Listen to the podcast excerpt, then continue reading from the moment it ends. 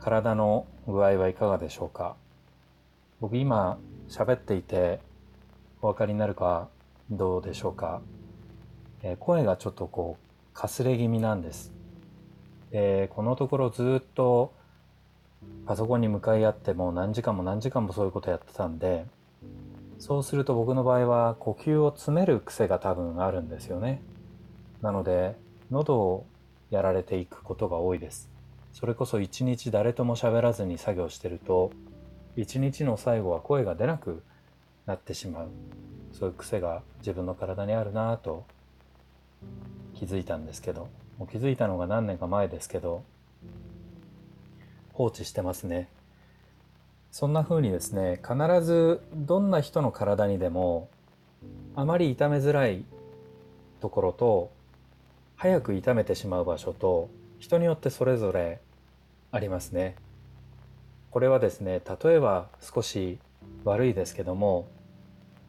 戦場で弾が飛んでくるところを走っていく、これが日頃のストレスの中で生きてるっていうことですから、そういう中でどういうふうに体を身をかわすかによって傷つく場所は違いますけど、どこかはやっぱりダメージを受けるわけですね。と僕は思ってます。なので人それぞれ違います。人によって腰に出る人疲れてくると腰が痛いって出る人それから頭痛の形で出る人それから肩こりとか首が痛くなるようなタイプの人あとは喉がやられる人循環器系がこうねやられる人あ呼吸器系がやられる人それからすぐ風邪ひく人あと胃の辺りに来る人。あと肌が荒れてくる。